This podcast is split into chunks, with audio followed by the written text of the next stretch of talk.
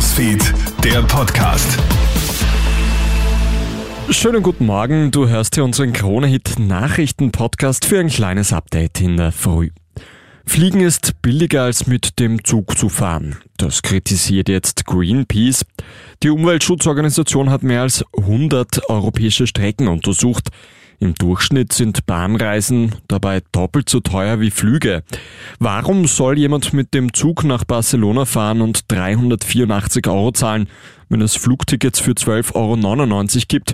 Das fragt Jasmin Duregger von Greenpeace. Wir bei Greenpeace fordern, dass einerseits die Kerosinsteuerbefreiung jetzt endlich aufgehoben wird, weil im Moment ist es eben so, dass Kerosin nicht besteuert wird, im Gegensatz zum Beispiel zu Benzin oder Diesel.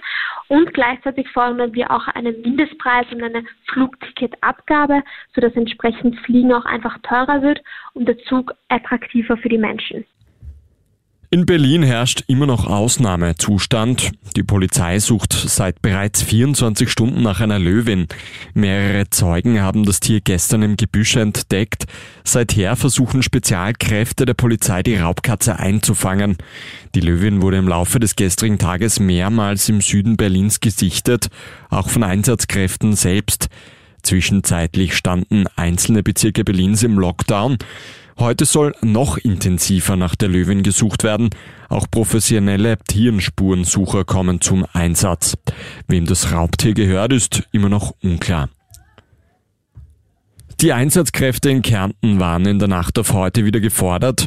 Durch die Gewitter standen Keller und Straßen unter Wasser. In St. Veit bekommt eine Frau einen Stromschlag durch einen Blitz.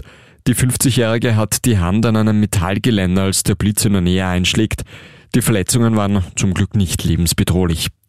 Und wegen der Wetterlage müssen auch tausende Fans in Österreich noch länger auf ein Robbie Williams Konzert warten. Eigentlich hätte der britische Popstar morgen bei der Burg Hochosterwitz in Kärnten auftreten sollen.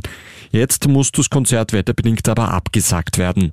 Die schweren Unwetter und Niederschläge der letzten Tagen haben dem Veranstaltungsort stark zugesetzt, so die Veranstalter in einer Aussendung. Auch heute und morgen soll es noch einmal gewittern. Fans bekommen die Ticketpreise retour. Das war der Gronet Nachrichten Podcast mit einem kleinen Update in der Früh. Vielen Dank fürs Einschalten. Bis zum nächsten Mal. Krone Hits, Newsfeed, der Podcast.